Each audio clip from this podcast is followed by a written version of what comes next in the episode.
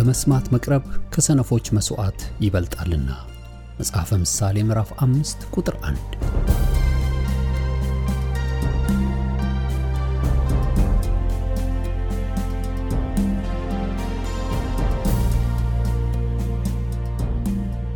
ይህን የእውነትና የሕይወት ድምፅ አገልግሎትን ለማድመጥ መቅረቦ ብልህነት ነው። ስለዚህ ጊዜውን ሰጥተው ለማድመጥ መወሰኖ ማትረፊያ ይሆኑሎታል። በዚህ አገልግሎት የእግዚአብሔርን ቃል ብቻ ይማራሉ። በተለያዩ ርዕሶች ላይ ውይይቶች፣ ጥያቄና መልሶችም ይካሄዳሉ። እርስዎ ከዚህ ቀደም በግል ጊዜው መጽሐፍ ቅዱሶትን ሲያጠኑ የተፈጠረቦት ጥያቄ ቢኖር በቃሉ ባለቤት በመንፈስ ቅዱስ አማካኝነት ምላሽን እንዲያገኙ ወደዚህ አገልግሎት ጥያቄውን መላክ ይችላሉ። የእውነትና የሕይወት ድምፅ አገልግሎት ከአጥቢያ አብያተ ክርስቲያናት ጋር በመተባበር የክርስቶስን አካል በቃሉ የማስታጠቅን አገልግሎት ለመስጠት በእግዚአብሔር ጸጋ ይተጋል። አሁን ለዛሬው ወደ ተሰናዳሉ የቃሉ ድግስ ልጋብዞ። መልካም የበረከት ጊዜ።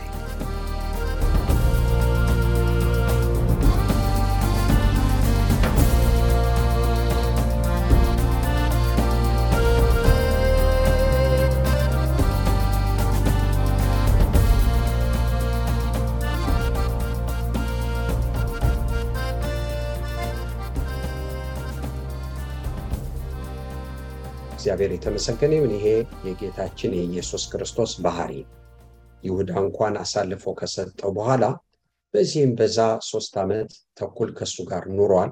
ሶስቱን ዓመት ተኩል እና ከመጀመሪያዎቹ ከመጥምቆ ዮሐንስ ጋራ ከነበረበት ዘመን ጀምሮ የነበረ ሐዋርያ ነው። ግን አልጸናም፣ አልቆመም። መጨረሻ ግን ያለው ንጹሕ ደምን አሳልፌ ሰጥቻለኋል። ስለ ጌታ የተናገረው ነው አለ። ምን አለ ይሁዳ? ስለ ኢየሱስ ንጹሕ ነው፣ እንከን የሌለበት ንጹሕ ነው። ነገር ግን ወገኖች ወይ ይህን ንጽሕና እንዲካፈል እድል ሰጥቶት ነበር፣ አልተካፈለም። ግን መስክሮ ሙቷል። ወገኖቼ ኢየሱስን ንጹሕ ነው አለ። ጌታን እጅግ አድርገን እናመሰግናለን። እንግዲህ ንጽሕና የመንፈሳዊ ሕይወታችን መሰረቱ እሱ ነው። ኃይል ሊኖር ይችላል፣ ቅባት ሊኖር ይችላል፣ ልምምዶች ሊኖሩን ይችላሉ። ሌሎችም ሌሎችም የበዙ ሀብቶች፣ ጸጋዎች ሊኖሩን ይችላሉ። የእግዚአብሔር የመጀመሪያ ጥያቄ ግን የልጁ ባህሪ ንጽሕና ንጽሕና ንጽሕና ከሌለን ሌሎቹ ነገሮች ሁሉ ወገኖች መቀመጫ የላቸው፣ እንዲያውም እናበላሻቸዋል። ንጹሕ ያልሆነ ነገራችን ንጹሕ የሆነ ክቡር የሆነውን የእግዚአብሔርን ነገር እናበላሻለን። ኢየሱስ ንጹሕ ነው አለ ይሁዳ፣ ግን እሱ ንጹሕ አይደለም። ነገር ግን ጸጋን ሐዋርያነትን ተቀብሎ ነበር። አዎ ኖረው አልኖረውም። ነገር ግን እሱ ጠፋ፣ የክፉ ነገር ምሳሌ ሆነ። ለዚህ ነው መጽሐፍ ቅዱስ ሹመቱን ሌላ ይውሰድበት፣ መኖሪያው ምድረ በዳ ብሎ መጽሐፍ ቅዱስ ይናገራል። ምንድን የጎደለው? ይሁዳ የሚያሰናክል ሰው ጋር ውሎ ነው አይደለም። የዋለው የተጠራው ንጹሕ በአንድ ንጹሕ ነው የተጠራው። ኢየሱስ ንጹሕ ነው። ንጽሕና ከፈለግ ኢየሱስ እኔና እናንተ የተጋባብን ከኛ ያመጣ ነው አይደል? መቼም ቢሆን ንጹሐን ሆነ።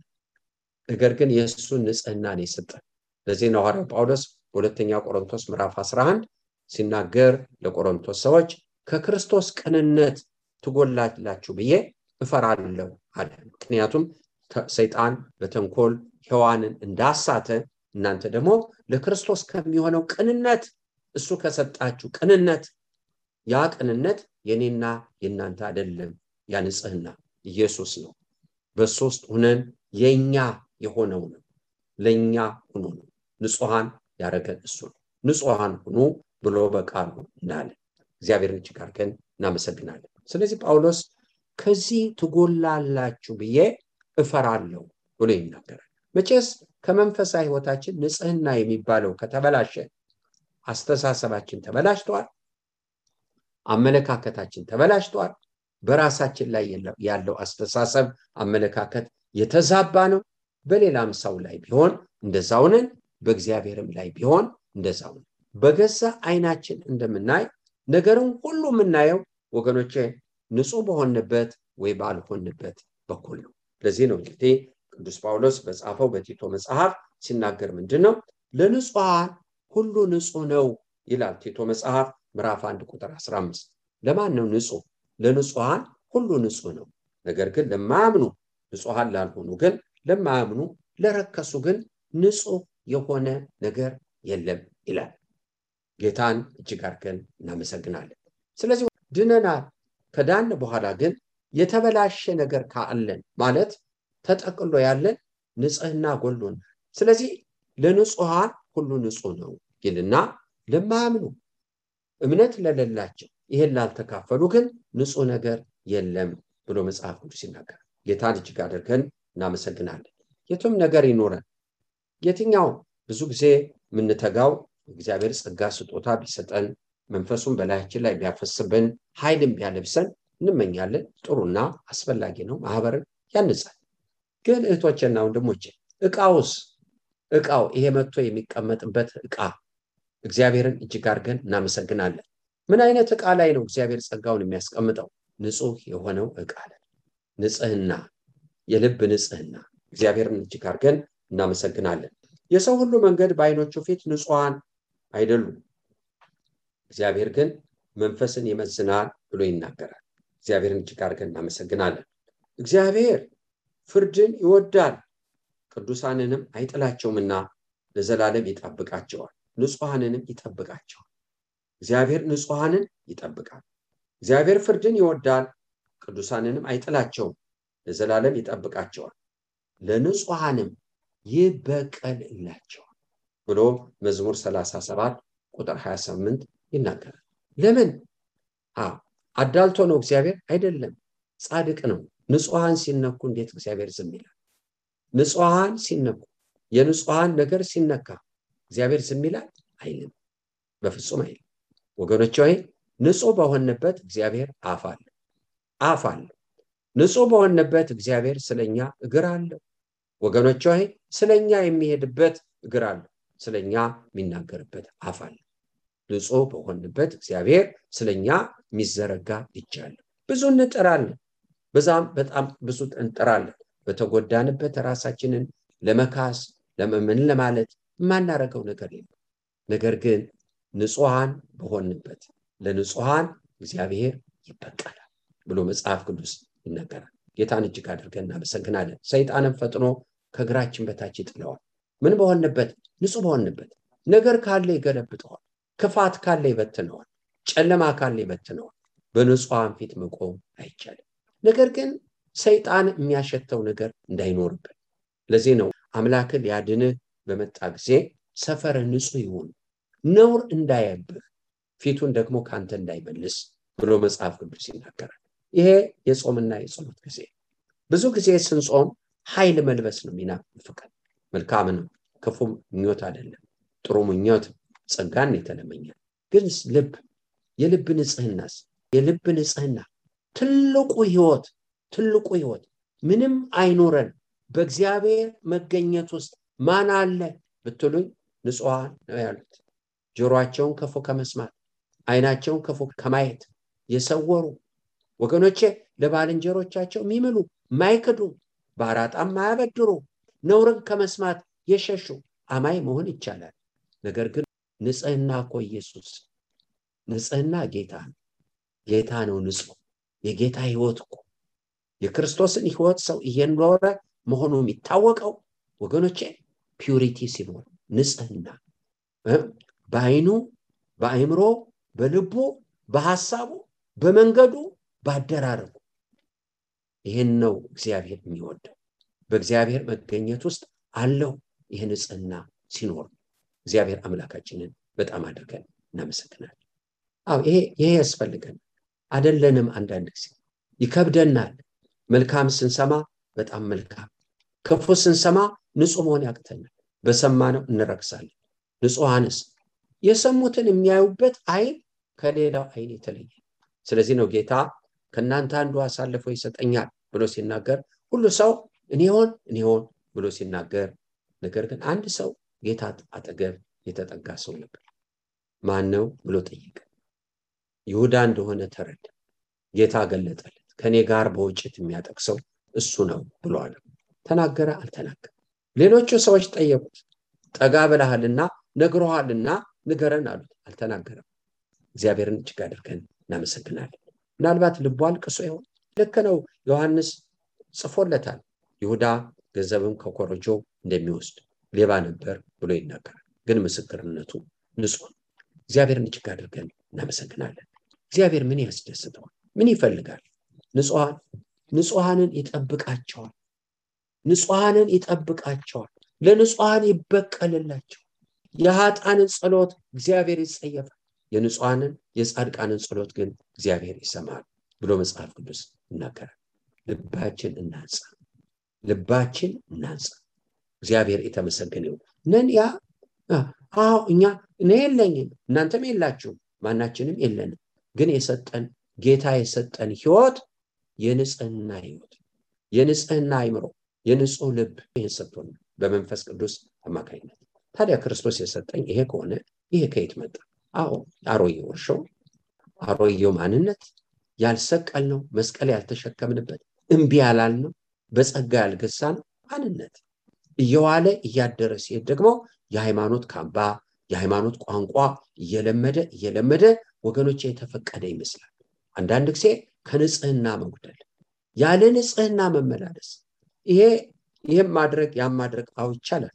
እኔ የምለው አሁን ንጽህና እይታም፣ አመለካከትም፣ አስተሳሰብም ልብም ነው። ልብም ነው ልበ ንጹሐን እግዚአብሔርን ያውታል ተብሎ ተጽፏል። እነማን ናቸው እግዚአብሔርን የሚያዩት? በጸሎት የተጉ ወገኖች ወይ ጸጋ ስጦታ ያላቸው አጋንንት የሚያወጡ ድውያን የሚፈውሱ ነገር ግን ልበ ንጹሐን እግዚአብሔርን ያውታል። እግዚአብሔር ይታያል ለነማን? ለልበ ንጹሐን። ይሁዳ ንጹህ ደም ነዋል። ኢየሱስ ንጹህ ነው። የተቀበልነው ክርስቶስ ከሆነ ወገኖቼ ከየት መጣ? ሌላው ነገር መራራው ነገር ወገኖቼ ሆይ መራራው ከየት መጣ? ፈራጁ ነገር፣ ከሳሹ ነገር፣ የሚጠላው ነገር ማን ሰጠን? ከማን ተቀበልን? የማን መንፈስ ነው? ወደ ጾም ወደ ጸሎት እየገባን ትልቅ ስራ ውስጥ እየገባን ልጆቻችን ለጌታ አሳልፈን ለመስጠት መንገድ ላይ ነገር ግን ንጹህ ነኝ ወይ? ንጹህ ንጹህ እኮ አይጠረጥርም። ባሉን አይጠረጥርም፣ ሚስትን አይጠረጥርም፣ ሰዎችን አይጠር የተጠረጠረ የተበላሸ አይምሮ የተበላሸ ህሊና አይሄድም። ከጌታ አልተቀበልንም። አንዳንድ ጊዜ ትልቁ ችግራችን የምንጠረጠረውን እውነት እናደርጋለን። እውነት ትክክል የሆን ይመስለናል፣ መገለጥ አድርገን እንቀበለዋለን። ነገር ግን የንጽህና ጉለት የንጽህና ጉለት እግዚአብሔርን እጅግ አድርገን እናመሰግናለን። አዎ እግዚአብሔር ቃል የሚለው እንደዛ ነው። በተቀደሰውና ባልተቀደሰው በርኩሱና በንጹህ መካከል ንጹህ ባልሆነው መካከል ትለያላችሁ ይላል ዘሌዋውያን አስር አስር እኛ የተለየን ስሙ ለዘላለም ይሁን። እግዚአብሔር ነው የለየን የተቀደሳችሁ ነው ለማለት ነው። ግን የተቀደሰ ሰው የተለየ ነው ማለት ነው። የተለየ መሆናችንን ደግሞ የምናስረግጥበት ግን ንጽህናችን ነው። ንጽህናችን አይን ነው፣ አይምሮም ነው፣ ልብም ነው፣ መንፈስም። ለዚህ ነው ጳውሎስ ከክርስቶስ ንጽህና ልባችሁ እንዳይበላሽ እፈራለሁ፣ ያን ቅንነት እንዳታጡት ይላቸዋል። የቆሮንቶስ ሰዎች ማለት ምዕመንም፣ አገልጋይም፣ መጋቢዎችም፣ ሽማግሌዎችም ትንሽም ትልቅም ህዝብ አለበት። ግን ይህን አካል ምን ብሎ ይደርሳቸዋል? ፈራው አላቸው። ምንድን ነው የሚያስፈራ? ከቅንነቱ እንዳትጎሉ። ከቅንነቱም ጎሎ ክርስቲያን መሆን ይቻላል ይቻላል። ማገልገልም ይቻላል ይቻላል። ማምለክ ይቻላል። መናገር ይቻላል። ይሄ ንጽህና ጎሎ ይሄ ምን ይሆናል? ሰዎች ከጌታ ንጽህና ሲጎሉ ከእግዚአብሔር መገኘት ይጎላሉ። በሱ መገኘት ውስጥ መሆን ያቅታቸው አይቻልም። በፍጹም አይቻልም። አይኖቹ ንጹሐን ናቸው። አመፅ ጋር አይሄዱ፣ ተንኮል ጋር አይሄዱ፣ ክፋት ጋር አይሄዱ፣ ጥርጥር ጋር አለማመን ጋር አይሄዱ፣ ጥልና ክርክር ጋር አይሄዱ። ከእግዚአብሔር መገኘት እንጎላለን። ከሱ መገኘት ውስጥ ራሳችን ባገኘን ቁጥር ህይወትን እየተሞላን እንመጣለን። ህይወት እየበዛለን ህይወት በሰውነታችን ያለ መርዛማው ነገር እንኳን እንዴት እንደሆነ አናቅም፣ መቼ እንደተነሳ አናቅም። በሱ መገኘት ውስጥ ራሳችንን ባገኘን ቁጥር እየተፈወስ እየተጽናናን ውስጣችን እየበረታ እየሆን የክርስቶስን ባህሪ እየተላበስ ልባችን በሱ እየቀለጠ እኛ እየጠፋን ጌታ በውስጣችን እየሞላ እየሞላን እንሄዳለን። ብዙ ጊዜ ያሳልፈን ያለ እሱ መገኘት መኖር በሁሉ አቅጣጫ መገለጥ እሱ በሌለበት። ስለዚህ ነው ማርያምና ዮሴፍ በኢየሩሳሌም ከጌታ ጋር ቆይተው ሉቃስ ሁለት ላይ አለ እያሉ መንገድ ጀምረው ነበር። ሂደው ሂደው ግን አንድ ቦታ ሲያዩ ብቻቸውን ናቸው እና መጨረሻ እሱን ወዳዩበት ተመለሱ። የኔና የእናንተ ክርስትና የቀረው የመጨረሻ ቅንነቷ ላይ የወረድንበት ቀን ነው። ከመጨረሻው ቅንነት በወረድንበት ቀን እዛ ላይ ቆማለች። የሚያስፈልገን ወደዛ መመለስ፣ ወደዛችው ሞኝነት፣ ወደዛ ቅንነት፣ የምንሰማውን በቅንነት ወደምንሰማበት፣ የምናየውን በቅንነት ወደምናይበት፣ ወደዛ እንመለስ። እዛ ጋ ነው ያ ቅንነት ያለው። እግዚአብሔር አምላካችንን በጣም አድርገን እናመሰግናለን። ጥበብ ይመስላል። አንዳንድ ጊዜ አይምሯችን የተሰጠንን ተቀብሎ ማስተናገድ ጥበብ ይመስላል፣ ማስተዋል ይመስላል። ግን መክሰር ቅንነቱ ይሻላል። እግዚአብሔርን እጅግ አድርገን እናመሰግናለን። ገዳሊያ የሚባል ሰው እና ይሄ ሰው ባቢሎናውያን መጥተው አገሪቱን እስራኤልን ከወረሩ በኋላ ሹም አድርገው የሾሙት ሰው ነው። ደካሞች ወደ ባቢሎን ለመጋዝ የማያስፈልጉ ወደዛ ለመጋዝ ድሆች የሆኑ ታዋቂ ያልሆኑ ጥበብ የሌላቸው ደካማ ሰዎች ተተውተዋል። ጥበብ ያላቸው ዝነኛ ሰዎች፣ አዋቂዎች ከካህናት ቤት፣ ከመሳፍንቱ ቤት፣ ከንጉሱ ቤት የአይነታ አይነታዎቹን ባቢሎን ወስዷል። ግን ምንም ተራ ሰው እነዚህን ተዋቸው፣ ድሆችን ተዋቸው። አላዋቂ የሆነ ዝና የሌለው ታዋቂ ያልሆነውን ሰው ትቷል። ለእነዚህ በቀሩት ሰዎች ላይ ሹም ሾመላቸው። እሱም ገዳሊያ ይባላል። ወገኖች ወይ ነገር ግን ይህን ገዳሊያ የሚባል ሰው እና ሰዎች አልወደዱም እና ምንድን ያደረጉት እንዴት እነሱ በእነሱ ትሾማለህ ብለው እና ገዳሊያ ይባላል ግን በአማርኛ ስታነቡት ጎዶሊያስ ይባላል ግን ገዳሊያ ወገኖቼ እግዚአብሔር እናመሰግናለን ከኤርሚያስ መጽሐፍ ምዕራፍ አርባ አንድ ጀምሮ ታሪኩን ትመለከቱታላችሁ።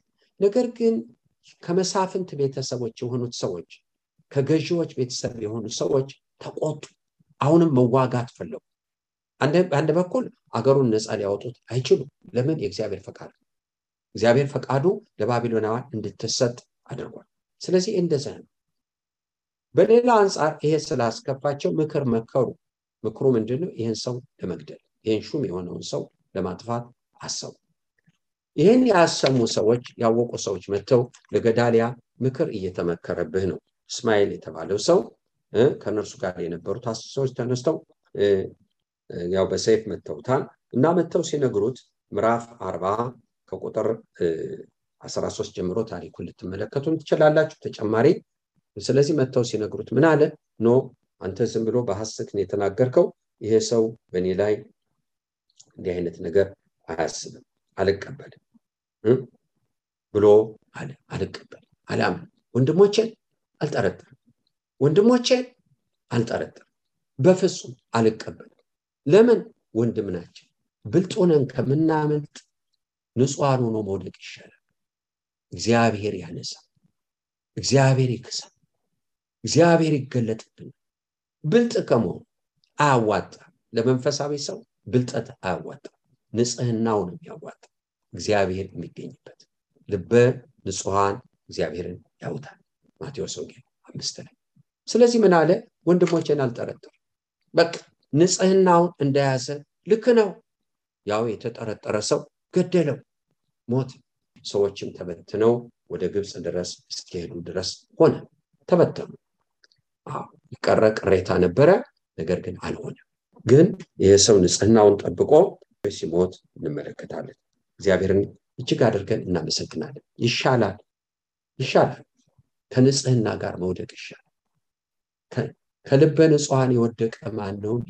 እግዚአብሔር የተመሰገነ አዎ እነዚህ ሰዎች ታዲያ አልወደቁም? ማን ነው የሚለው? እናያቸዋለን። ምሳሌዎች እኮ ናቸው። እነዚህ ለእኛ መናገሪያዎች ናቸው። እኛን ያገለገሉ ናቸው። ከኛ በፊት የነበሩ ናቸው የእግዚአብሔር ጣቶች ናቸው የእግዚአብሔር መልእክቶች ናቸው በንጽህናቸው ወድቀዋል ግን ይናገራል ህይወታችን ይናገራል ዛሬ በትዳራችሁም ይሁን ከጎረቤት ከወንድም ከእህት ከዚህ ጋር ንጹህ ባልሆናችሁበት ነገር አታተርፉ እግዚአብሔርን አታገኙት ነገር ግን ዛሬ እኔ በዚህ እግዚአብሔር ያውቃል። አንዳንዱን ንጹሕ ያልሆንበት ሚስጥር ሚስጥር እግዚአብሔር ግን ያየዋል። እግዚአብሔር ግን ያውቀዋል። ከአንገት በላይ የሆንበትን ያውቀዋል። ንጽህናውን ይዞ መውደድ ይሻል። እግዚአብሔር አምላካችንን በጣም አድርገን እናመሰግናለን።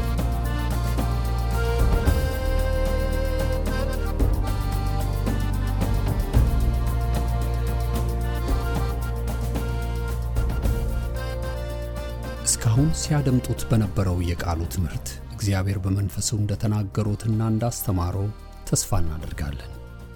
ለእውነትና የሕይወት ድምፅ ማንኛውም መንፈሳዊ ጥያቄ ቢኖሩ ወይም የምክር እንዲሁም የጸሎትን አገልግሎት ቢፈልጉ ለአሜሪካን አገር 215 782 08 48 ለካናዳ ደግሞ 647 510 49 19 በሚሉ ስልኮች ቢደውሉ ጌታ ጸጋውን እንዳበዛልን ልንረዳዎ ፈቃደኞች ነን። እግዚአብሔር ይባርኮ።